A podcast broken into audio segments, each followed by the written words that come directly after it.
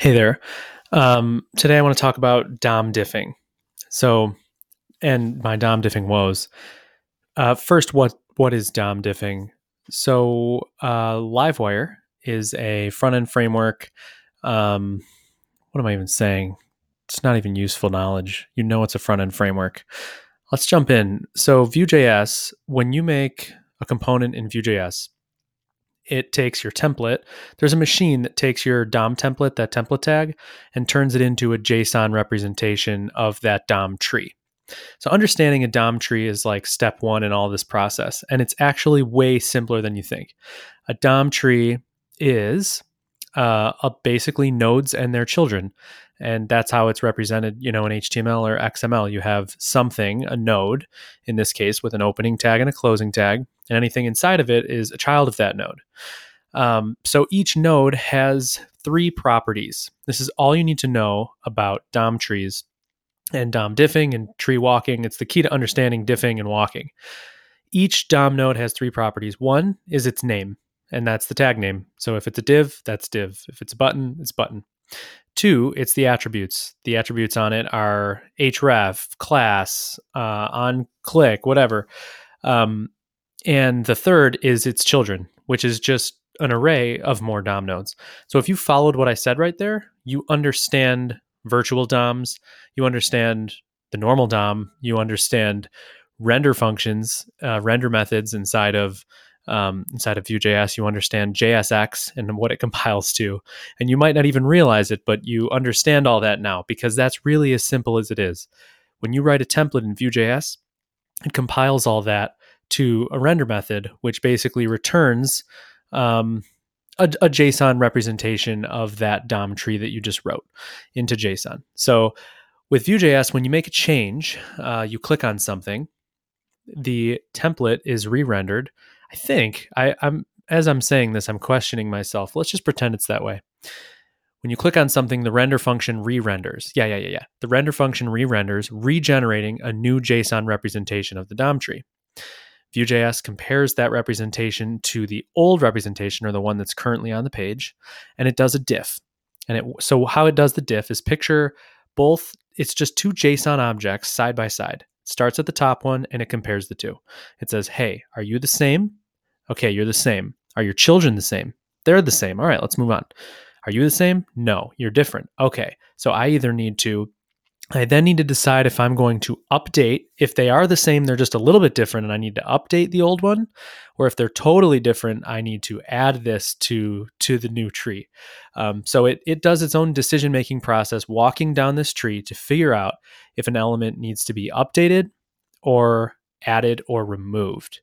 Those are the three things that can happen. An element can be added, updated, or removed. And it compares the two JSON representations. So the The plugin that it actually uses, Vue uses, uh, it's called Snabbdom. It was, uh, it's a package that is, I think, no longer really popular because it's basically been absorbed into Vue.js core. Um, I think there is another JavaScript framework that uses it, but you can actually dive Vue.js's core, and you'll find that it's not a package dependency. They like pulled it into the project, like the files are just there, and they wrote a little shout out to it, like this is, you know, jacked from Snabbdom. We changed a few things.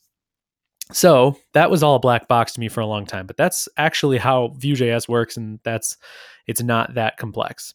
J S X does the same thing. J S X is not anything specific to React. It can be, but the idea of J S X is that it takes this special syntax and turns it into some sort of virtual D O M. And all a virtual D O M is, is a JSON object with things, and those things are nodes, or you can call them nodes, whatever. They're just items in the in the JSON tree. And they, they have three things. They have the name, the attributes, and then their children. Okay. Um, so how does LiveWire fit into all this? So LiveWire is, uh, it's another front-end framework, like I told you in the beginning. And when you make an update to it, instead of it, you know, just re-rendering, rerunning some render method like Vue.js would, it calls out to the server to get the D O M. It calls out to the server, Blade runs, gives us our D O M. We know that. And it takes the difference of the two. So There is no there is no virtual D O M representation. In theory, I could keep a virtual D O M representation. I could convert the D O M from the server into JSON, and then I can use that to compare and patch and or diff and patch. That's what people say when they're talking about virtual D O Ms. So I could do that. And I actually spent a weekend hacking on that to see if I could get that to work. And I did get it to work, but it's kind of weird because it's an intermediate step and whatever. Um, but what it actually does is I use a package called MorphDOM. So MorphDOM is unique in this space because it takes existing D O M and does all this logic. It's the same fundamental concept of Snabbdom or any virtual D O M diffing library. It just uses actual D O M elements. Instead of using JSON, it uses a D O M tree, like the kind of tree you get when you do document.querySelector something, that. You get an element and then you get its, you know, you can do dot children and everything. It uses that. So it actually touts itself as being faster than most virtual D O M libraries because the D O M is just really fast, or certain operations on the D O M are really fast. Some are really slow. And it sort of has this whitelist of like, here's all the things that are really fast operations to execute on the D O M, like children or sibling or append child, stuff like that. So, uh, or get attributes and whatnot. So that's MorphDOM, and LiveWire uses MorphDOM. One of the reasons uh, I reached for MorphDOM because Phoenix LiveView uses MorphDOM, and I knew that from day one. Um, and I went, oh, well, I'll just use this MorphDOM because then I don't have to deal with virtual D O M and JSON. I can literally just MorphDOM here. Let me break this down. If this is sounding all like pie in the sky type deal, MorphDOM is a function. It's actually like three files. That's the whole package. It's one of them is a pretty nasty big file, but it's a function called MorphDOM. And what you do is you pass in a D O M element into as the first, uh, the first parameter. And the second one, you pass in either a string of D O M, like an H T M L string, or another D O M element. And what it will do is it will take the first D O M element that you gave it, and it will morph it into what you pass in as a second argument. That is literally how MorphDOM, how you use MorphDOM. It's one function with two parameters. Granted, there's a bunch of config options and basically a bunch of lifecycle hooks that you can hook into, like on before update, on before remove, that sort of thing.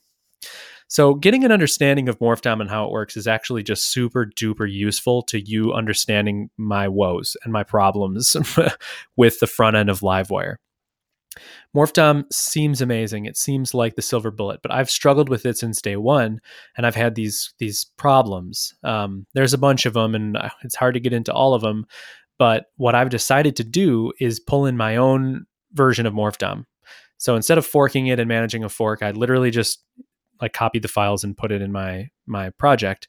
Um, this may be bad practice in open source land. I'm sure it is. I, I it is known that it's MorphDOM. Like, if you were source diving, you, it's not like I pretend it's my code. I think I even wrote a little shout out to MorphDOM. But either way, that is um, that's what's going on. And I've had to make inline edits. I try to tag them with at LiveWire update or something like that, like some little comment that's just like, hey, I had to hack this thing so that if we ever need to upgrade MorphDOM, we can not just like remove changes I made. And there's certain things that MorphDOM, it just actually sucks at out of the box that I can't believe I can't believe certain things are the way they are. And I've talked about it on the GitHub repository. Scott, uh, Scott Newcomer is actually really great. He stepped in and he's been maintaining the project. And there's just, it's just an application that a bunch of people use differently, and it's hard to get a consensus on how to use it. But uh, it's a struggle of mine right now, and that's what I'm here to tell you about. So I think this episode is just going to be a how D O M diffing works episode. And then in the future, maybe I'll let you in on my woes. But that's what I started to do right now is I deal with lots of bugs of people saying like just weird functionality, just stuff that's weird in LiveWire. And a lot of times it's because MorphDOM thinks that you've like made a massive update to the D O M and it wipes all the elements and rebuilds them all. When really it just failed to recognize that you changed one thing or that you added an element in the middle. The most common place this shows up is when people are conditionally showing validation messages and a div appears in the middle of the D O M tree, and MorphDOM thinks, hey, a new div appeared. The div and everything after it needs to be destroyed and recreated.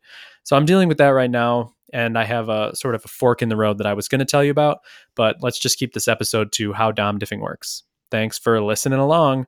Uh, oh yeah, this is like the first episode I'm recording after launching the podcast. Thanks for listening. People seem to really like it. Um, and I hope you do too. Hit me up with feedback uh, on Twitter. If uh, at LiveWire, at Caleb Porzio, just hit me up and let me know what you think about it. I'm really interested to hear that stuff. So uh, thanks a lot. Enjoy your drive or your coffee or whatever you're doing right now. See ya.